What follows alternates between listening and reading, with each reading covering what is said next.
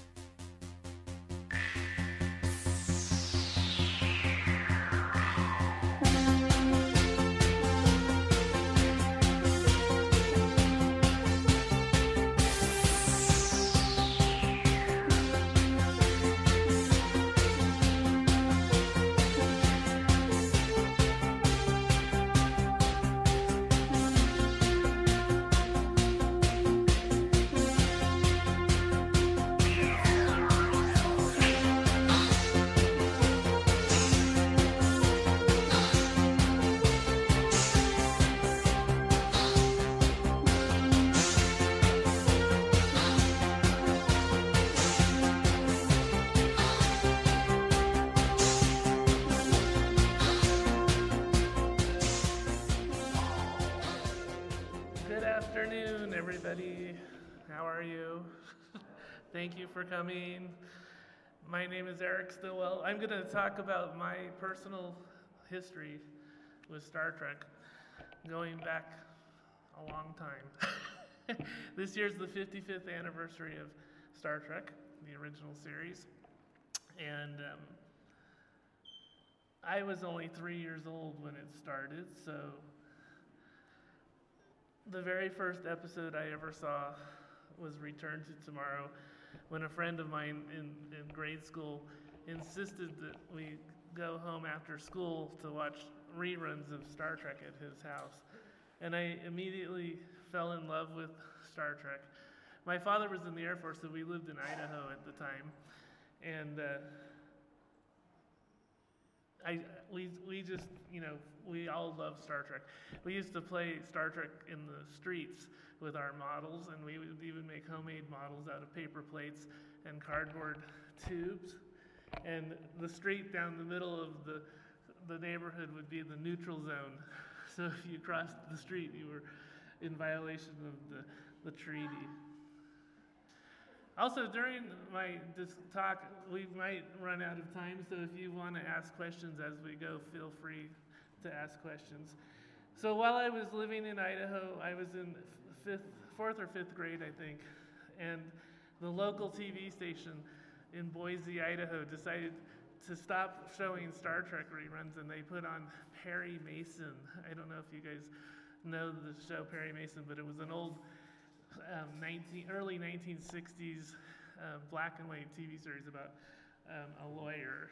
And so my friend and I collected 300 signatures and asked them to bring Star Trek back into the reruns schedule, and they actually said they would. So they sent me these publicity photos to keep us tided over until um, the school season started again, and then Star Trek came back onto the TV.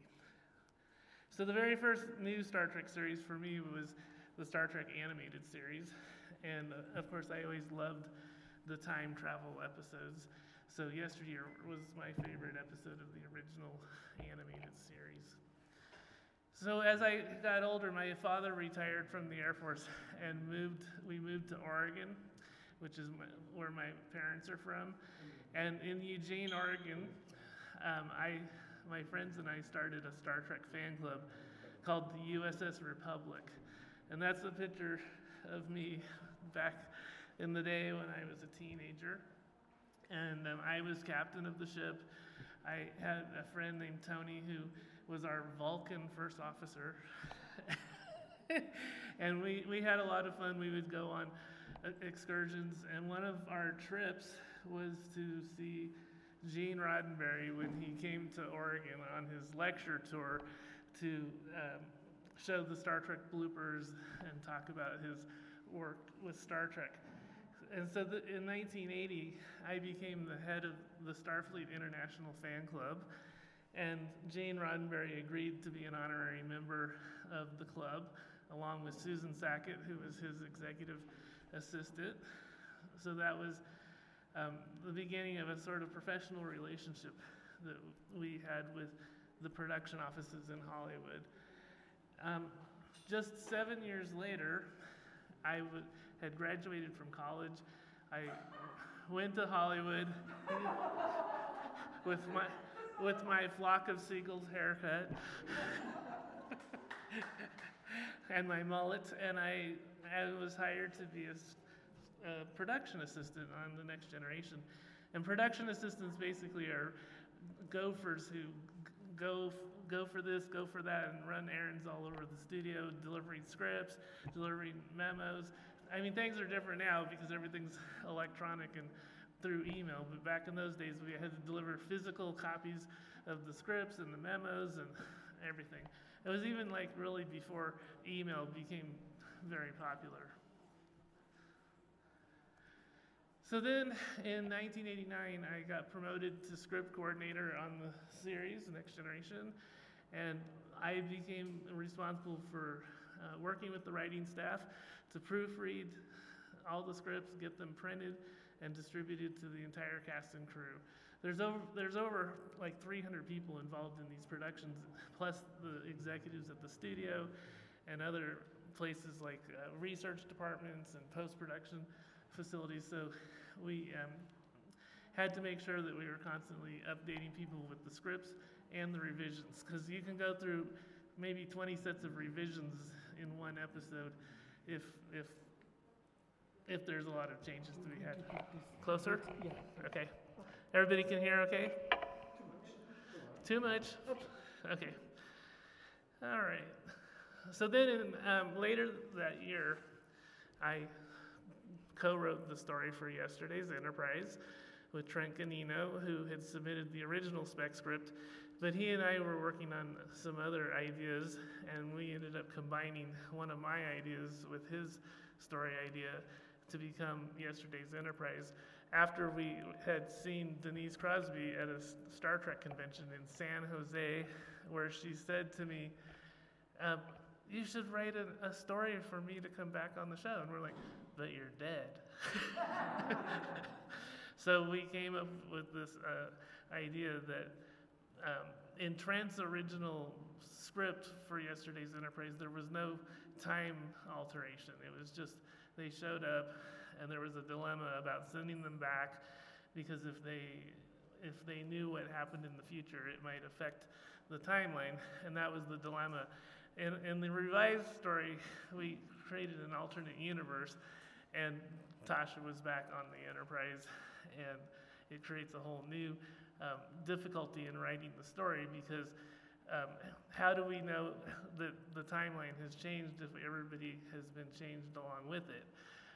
So, Michael Piller, who was the head writer on the show, said, well, maybe Guinan's species has a sixth sense about things in time. And so that became the way we were able to have one of the characters convince Captain Picard that they needed to send the ship back in time.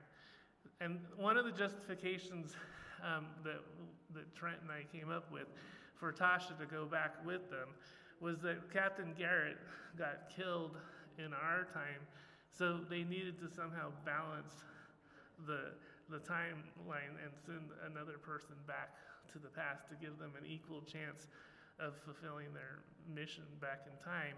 Michael Piller said, That's crazy.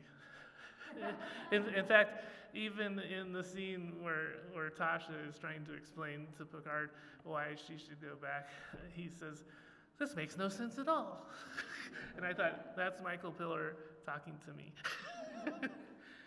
but the show became very successful. Um, it was Trent and I wrote the story, but um, the, almost the entire writing staff worked on the script because they had to, to work over the American Thanksgiving holiday to get it done in time. To, to, to, get it into production because Denise Crosby and Whoopi Goldberg were only available in one brief time period at the beginning of January, and originally they weren't going to shoot it until March, so they had to speed up the whole process. But it came out okay in the end, and everybody was happy. In fact, the show, um, this episode was nominated for three Emmys. It was nominated for music composition, sound mixing, and sound editing, and it actually won the Emmy for sound editing.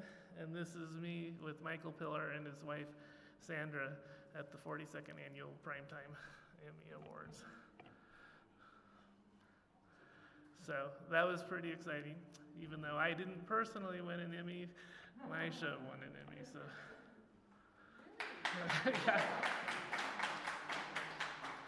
Thank you. So during the break between seasons, back in back in the good old days, when TV shows like Next Generation did 26 episodes per season, compared to 10 now, uh, we basically worked almost the whole year around, except for a short break that would be somewhere between four and six weeks long in the, in the summertime. So during one of those brief breaks um, between seasons in 1991, um, they were filming Star Trek The Undiscovered Country, Star Trek 6, and I got to be a Klingon. Qapla'. Um, and so did Trent, my writing partner from yesterday's Enterprise. In the top left corner, he was one of the Klingon judges in the courtroom scene where Kirk and McCoy are on trial. And you, you, when you see it on, in the movie, it looks like a very dark hole in the wall with maybe, um, there's three Klingon judges, but only the one in the center had dialogue, and Trent was just on this on the side because none of us had lines we were just extras.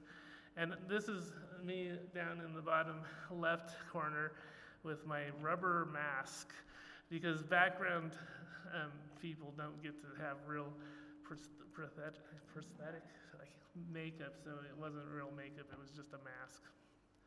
The, the cool thing that did happen though while we were shooting this was um, uh, um, Sarek, what's his name? Mark Lenard. Um, came for a costume fitting while we were having lunch one day. And so we were talking to him, and he said to me um, that my outfit, the leather part of it, re- looked like his costume from Planet of the Apes.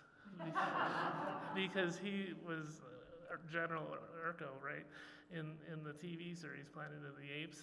And so I asked the assistant director where the costumes came from. They said there were so many Klingons in the scene and they didn't have time to make new costumes that they actually borrowed pieces from other studios, including the studio that made Planet of the Apes. So it's, it's very possible that I was wearing a Planet of the Apes costume in Star Trek.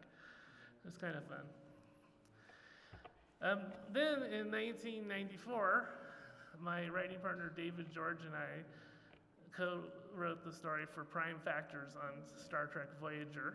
It was a first season episode, and we were actually writing the story before they had cast the roles of all the characters. So we we didn't really have any idea like who would be playing these parts, and it's kind of hard to write for characters that that haven't existed yet.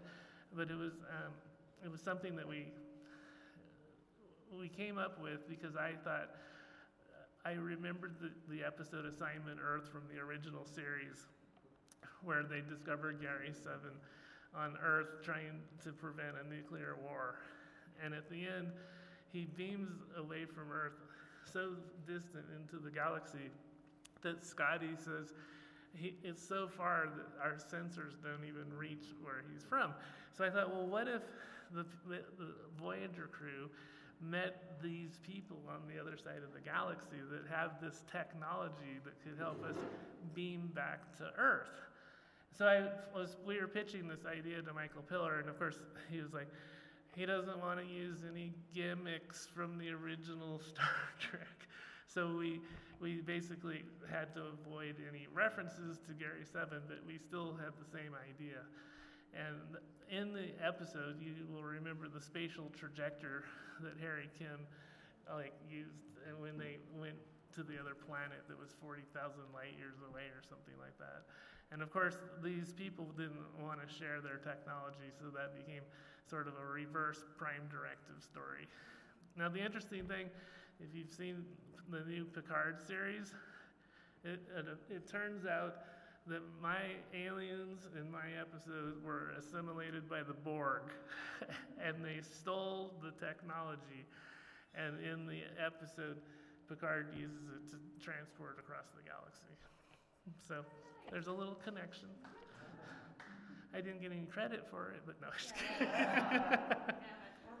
yeah, or money. So for a few years, I was running Star Trek conventions along with um, Lolita Fatjo, who all of you know. And Lolita and I have been friends since um, almost the very beginning of Next Generation, so like 30, 35 years. Uh, and um, we ran a convention at the Royal Albert Hall in London in 1995 when the first Next Generation movie was premiering in London. So we arranged for the entire cast, um, except for William Shatner, to come to come to London. Well, we invited him, but it's a long story. Anyway, he, the uh, negotiations with his his lawyer didn't work out, so we ended up just using the Next Generation cast at the convention, and it was really the most amazing convention. Over 10,000 fans were in attendance, and it was pretty exciting. And for, several, for a couple years, Lolita and I also produced um, several other conventions under the banner of Horizon Conventions in Oregon, Washington, and California. but right around the, this time, Next Generation was finished because we had already done the movie convention, and the the um, access to the, the fans through television completely dropped off. So it was hard to promote conventions after the next generation was off the air.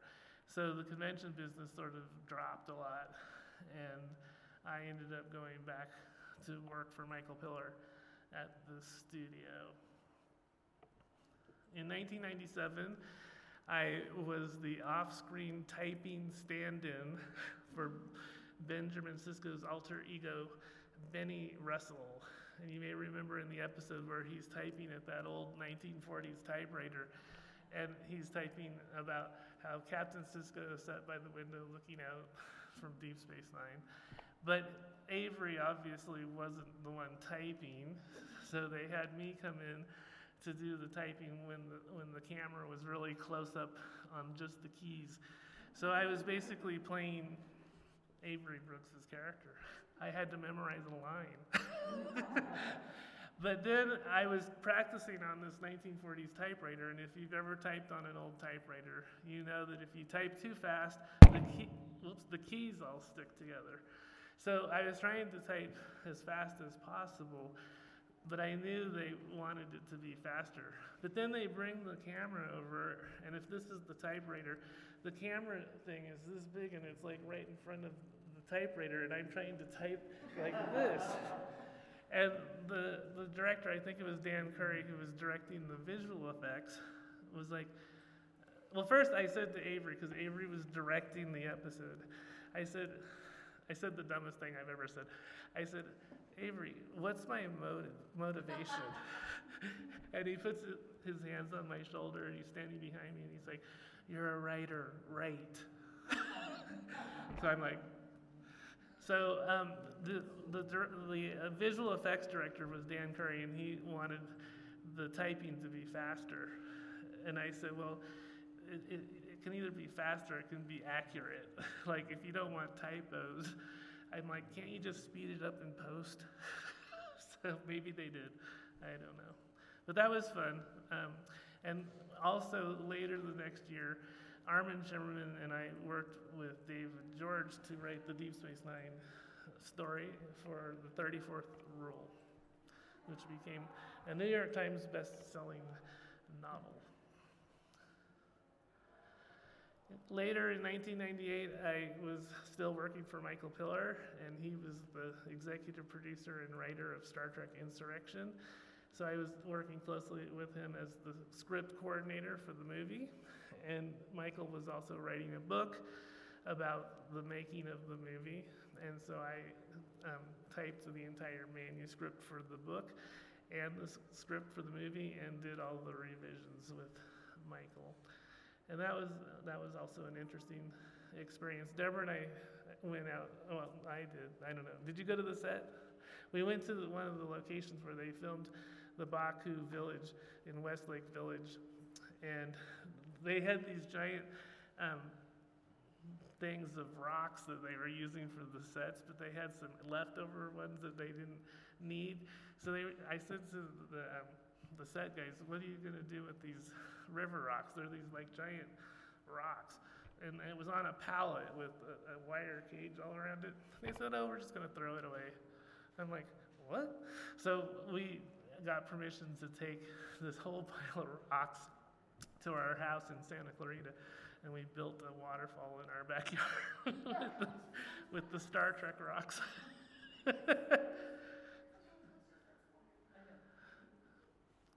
um, at, by this time, I was working with Michael Piller, um, and we had left Star Trek to go work on the Dead Zone and some other projects that Michael wanted to develop. But in the final episode of Star Trek Enterprise, when the crew are all in the Federation Council chamber, you, you, there's a conversation uh, between Travis Mayweather and, and the other characters about how um, Captain Stillwell has offered him a position on his own ship, so I had a character named after me, which was kind of cool. And I think that's pretty much. My slideshow, so I'm gonna just open it up for questions so I can answer any questions that you have about Star Trek and the history of the production for Next Generation and Voyager and Deep Space Nine. I have 24 minutes, so you gotta ask questions.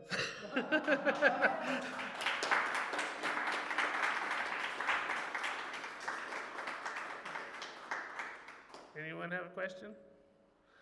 Okay. Okay, so in the in the beginning of your work as a professional Star Trek person, you said you were a, a PA at first. Yep. And was that directly related to your meeting Roddenberry or any cast members through conventions, or did you just apply, or how did that first step happen? Did everybody hear the question? Okay.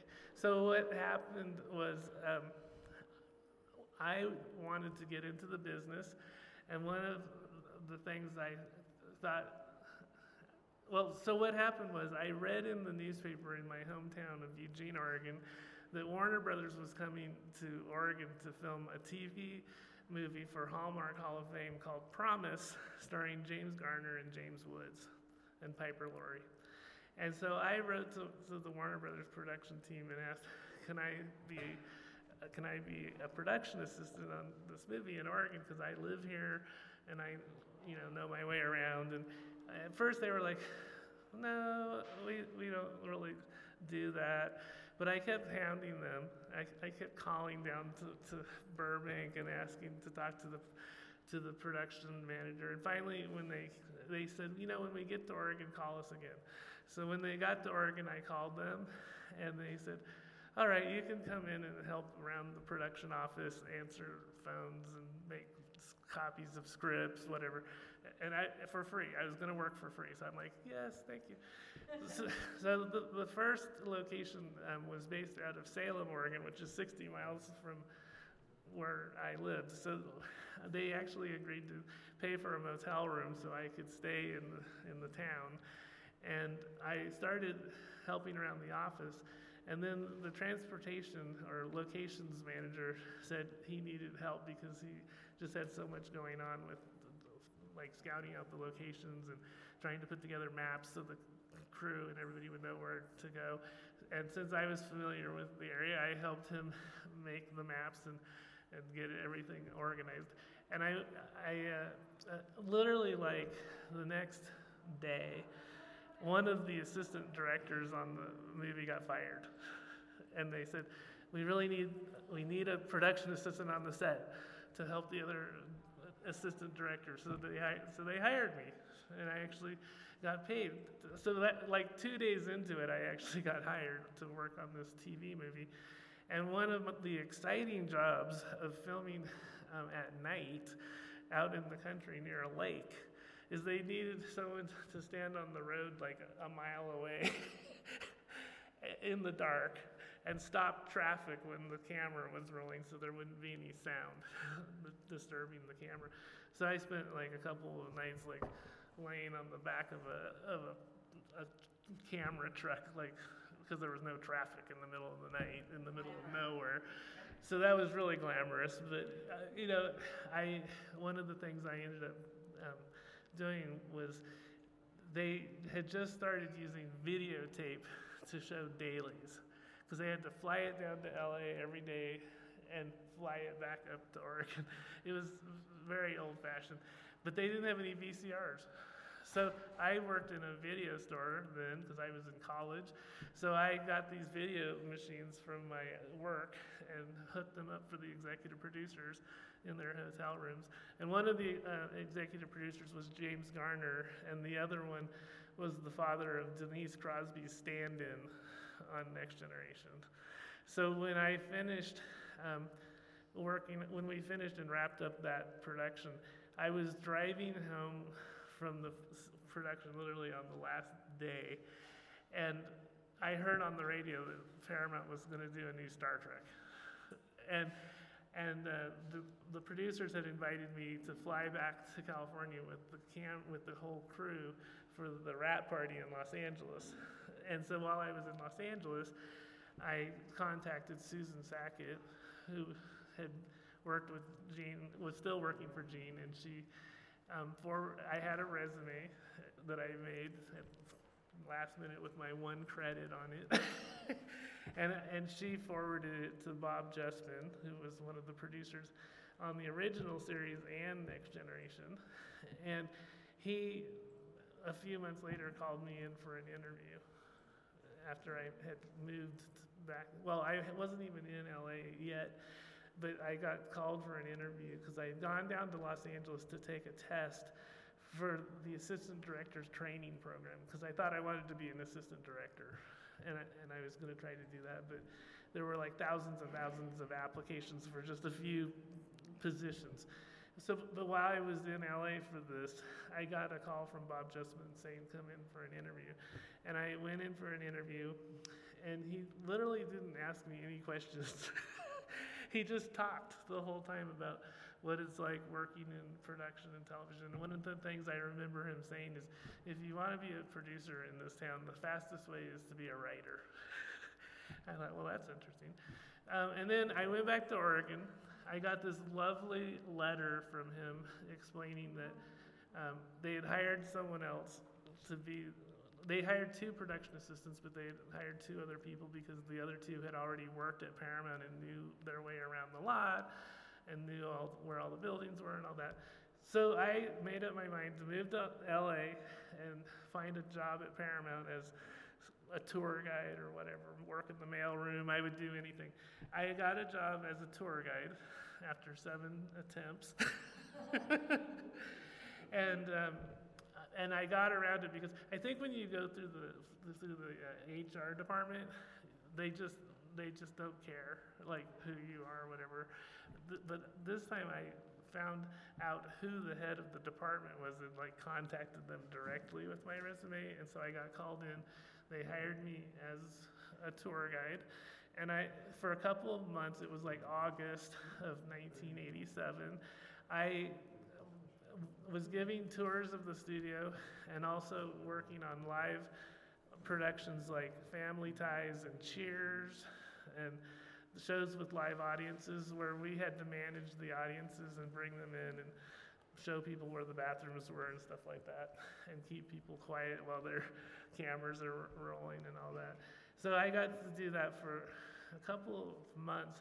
And, and then my boss called me in one day in September and said, um, the Star Trek producers are having a screening of the new pilot for Star Trek The Next Generation for the cast and crew in one of the theaters on the Paramount lot, and they need two pages to do door duty and check the names off the list. So I'm like, okay, sure.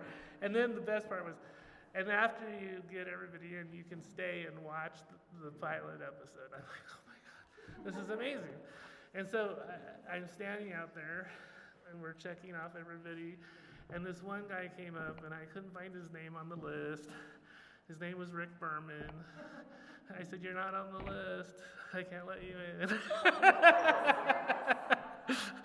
and finally, someone said, Oh, he can go in. I'm like, All right. but then Bob Justman came up, and he says to me, Eric, what are you doing here? And I'm like, Oh my God, Bob Justman remembers my name, but I was wearing a name tag.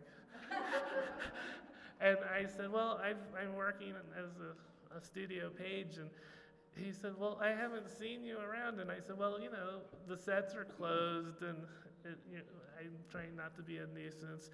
And he's like, Well, I'm glad you, you found a job at Paramount.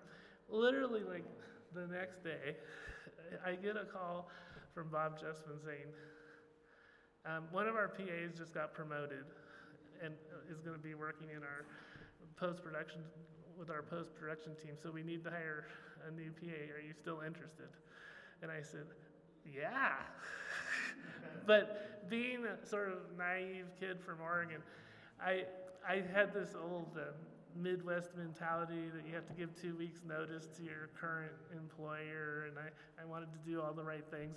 And Bob Justman said to his assistant, Carol Eisner, um, Eisner, he goes, Carol, do you still have that pile of resumes? Uh, she said, Yeah, they're under my desk. And he's like, Can you bring them in here for a second? And the pile is like this tall. of people who wanted to be production assistants on Star Trek. And so Bob says to me, okay, if you're not interested, we can find someone. I'm, I'm like, I'll be there. And it was like I started at like 6 a.m. the next morning as a production assistant. That's a long answer to a short question, but that's how it happened. It's all about, well, I once um, asked DeForest Kelley for some advice, and DeForest Kelley told me the key to success in Hollywood is persistence, persistence, persistence. So I persisted, and I, I got to do it. Any other questions? Yes? I was curious about that you said that you produce conventions. Was it like your profession just doing stretching conventions? Um, only f- for a couple of years. I started out working for another company called Creation that had, had been running conventions all over the United States. And so when I worked for them, I was an MC and would fly to different cities on the weekends. Um, well, in the beginning, I was actually still working at Star Trek when I would go on the weekends to help do the conventions, and sometimes I would be a guest. And then um, they hired me because I, I realized um, around the time that they started to do Deep Space Nine, they wanted everyone to do twice the amount of work for the same amount of money. And I'm like, I think I'm going to go do something else for a while. So I started doing conventions for creation for a couple years. And then I started my own company with Lolita. And Lolita and I um, produced some pretty cool events. But it didn't last long because um, the ratings after Star Trek left the air, that was the primary way of advertising It was commercials on TV in the major markets like Seattle, San Francisco. Um, the west coast of the United States had the highest ratings of for next generation of any cities in the whole country. But after the show was gone from the new episodes, um, the, the viewership dropped off, and so we couldn't reach as many fans to come to the conventions. But uh, I don't think you, you said it, but uh, Starfleet, which was the fan club that you were running, uh, is the biggest ever of Star It was listed by the Guinness Book of World Records as the largest science fiction. Yeah. It was pretty. Thank you. Thanks.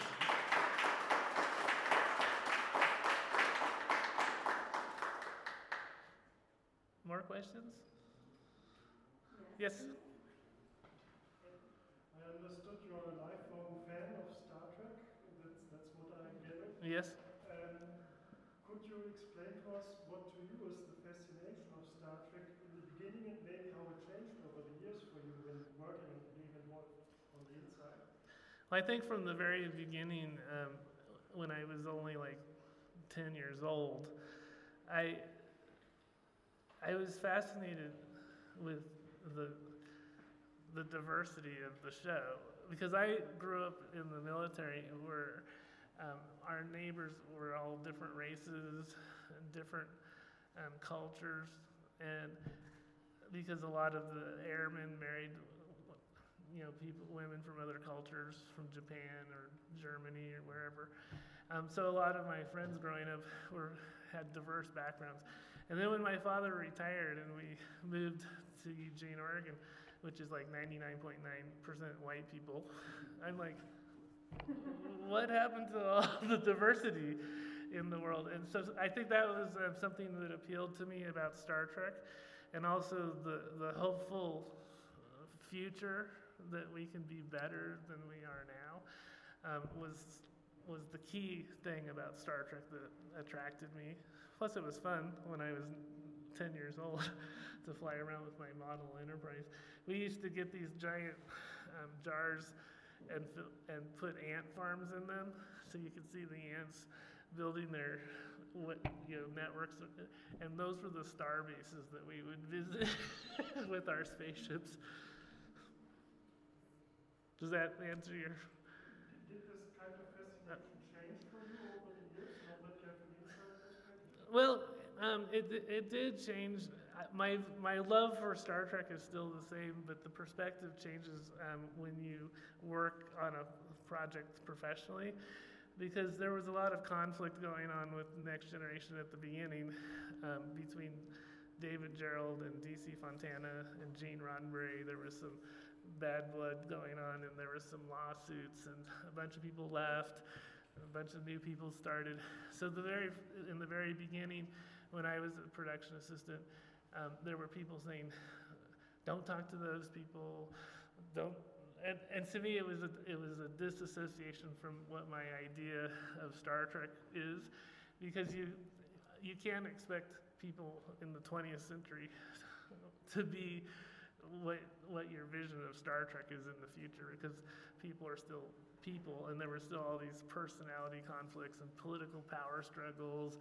And so working in the industry gives you this whole different perspective that the, the industry in general is, as Chase knows, it's political, it's all about power and money and uh, who gets to make the decision. So sometimes I would say to fans, be careful what you dream of, dream of because it could be a nightmare. but I still will never um, regret working on Star Trek. It, it, was my dream come true to, to do that. And I have a lot of wonderful memories. And of course, now I get to you know come to conventions and meet fans from all over the world. And I, I love it. Love it, love it.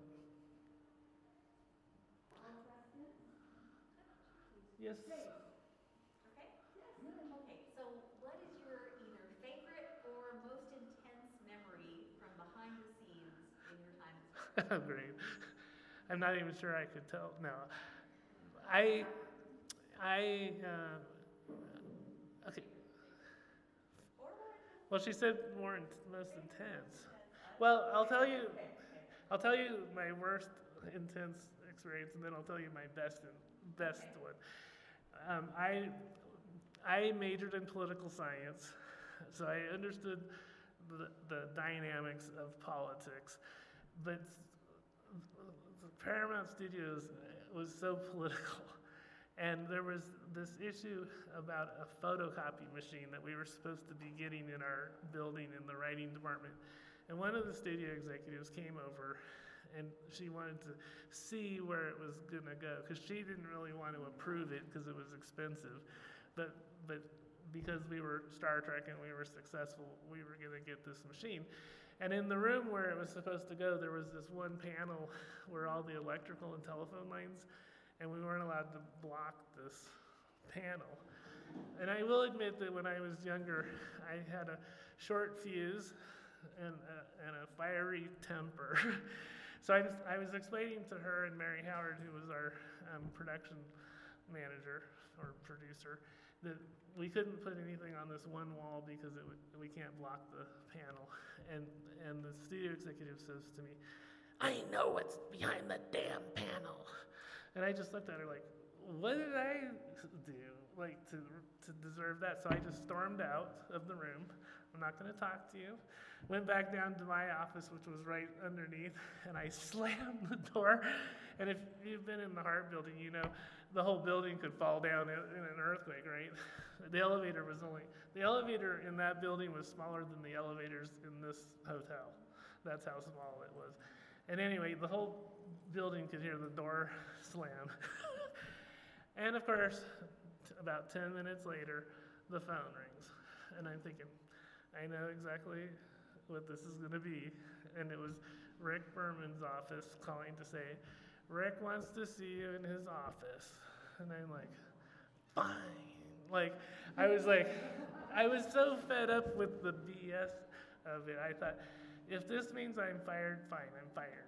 I'm just not putting up with this anymore. So I went over to Rick's office. I went in. He said, have a seat. I'm like, I don't want to sit. I said, what do you want? I did. I was always terrified of Rick Berman, but finally I was just like, I've had it. He wasn't there. He didn't know what happened. So he said, Well, you know, if you're going to be rude to studio executives, you're going to find your ass out on the street. And I said, Are you threatening my job? because I will go right now and report it to the union. and Rick's like, calm down, take a breath. and I like, and he's, so he finally just said, go back to your office. So I went back to the other building and I went in to see Michael Piller, who was my boss. And Michael and Rick had the same title. They were both executive producers on the show. And I, I said to Michael, Can I talk to you? And he could tell I was all like worked up. So he said, Come on in. What, what's going on? And I told him the whole story. And then he got angry that, that the studio executive had gone over his head because I worked for Michael, not for Rick. So he called her up and like yelled at her on the phone while I was sitting in his office, and then I felt better. she never talked to me again after that, but that was fine with me. And then the best experience I ever had was after Next Generation, or after they finished filming uh, yesterday's Enterprise. Um, I, I got one of those calls from Susan Sackett saying, Gene Roddenberry wants to see you in his office. And I'm like, oh my God, what did I do? Like every time a producer calls and says they want to see you in their office, it's usually not a good thing. but it was basically a trick to, to surprise me and Trent with a, a, screening, a private screening with Rick Berman, uh, with not Rick, with Gene Roddenberry and the writing staff of my our episode of yesterday's Enterprise, which was the first time we got to see it with Gene. And and they had this big cake and it said congratulations, Eric and Trent. And, and that was really like the coolest thing that ever happened to me. Wow. That's pretty cool.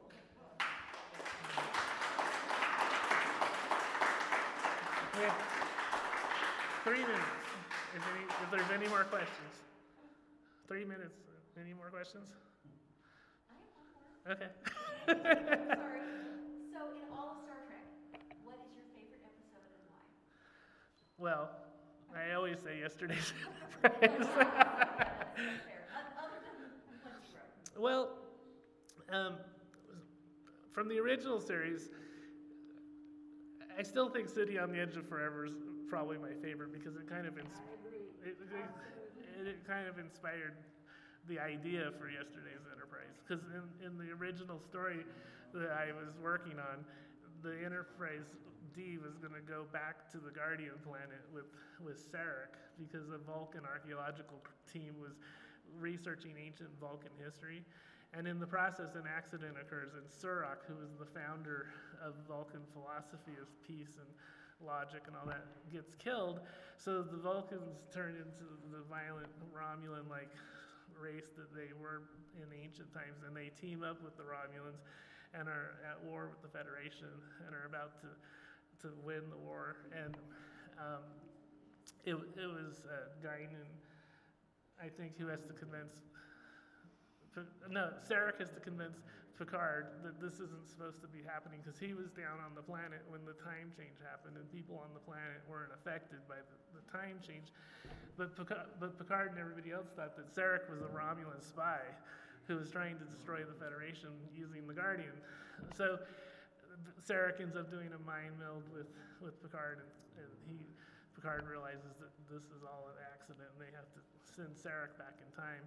And when I was a kid, I used to say, you know, Sarek and Surak, they all sound like the same person. Like, what if it really was the same person? And Sarek went back in time and became Surak, and was really the founder of Vulcan philosophy. But when we pitched that idea to Michael Piller, he says, I don't want to do any gimmicks from the original story. but that's that was one of the ideas that we uh, developed for yesterday's enterprise. Okay, so um, have you seen, as you have seen, Eric Stillwell has had an amazing. Uh, Avete ascoltato Fantascientificast, podcast di fantascienza e cronache della galassia, da un'idea di Paolo Bianchi e Omar Serafiti, con il contributo cibernetico del Cylon Prof Massimo De Santo. Potete seguirci ed interagire con noi sul nostro sito fantascientificast.it, su Facebook alla pagina Fantascientificast, su Twitter sul profilo at Fantascicast, sul nostro canale Telegram t.me slash fantascientificast, sulla nostra community Telegram t.me slash fsccommunity. Se siete particolarmente timidi, potete utilizzare la vecchia, cara e affidabile posta elettronica, scrivendoci all'indirizzo redazione at fantascientificas.it. Tutte le puntate sono disponibili sul nostro sito, su Apple iTunes, su Spotify e su Podbean all'indirizzo podcast.fantascientificas.it. Se volete, potete lasciarci una valutazione a 5 stelle su Apple iTunes ed offrirci una birra romulana o un gotto esplosivo pangalattico, sostenendoci tramite una donazione PayPal utilizzando l'apposito pulsante sul nostro sito. Fantascientificast è una produzione amatoriale. Non si intende infrangere alcun copyright, i cui diritti appartengono ai rispettivi detentori. L'autorizzazione SIAE 5612I5359. Nessun byte e nessun tribolo sono stati maltrattati durante la produzione di questo podcast. Alexa 4 e l'equipaggio di Fantascientificast vi augurano lunga vita e prosperità e vi danno appuntamento alla prossima puntata lungo la rotta di Kessel.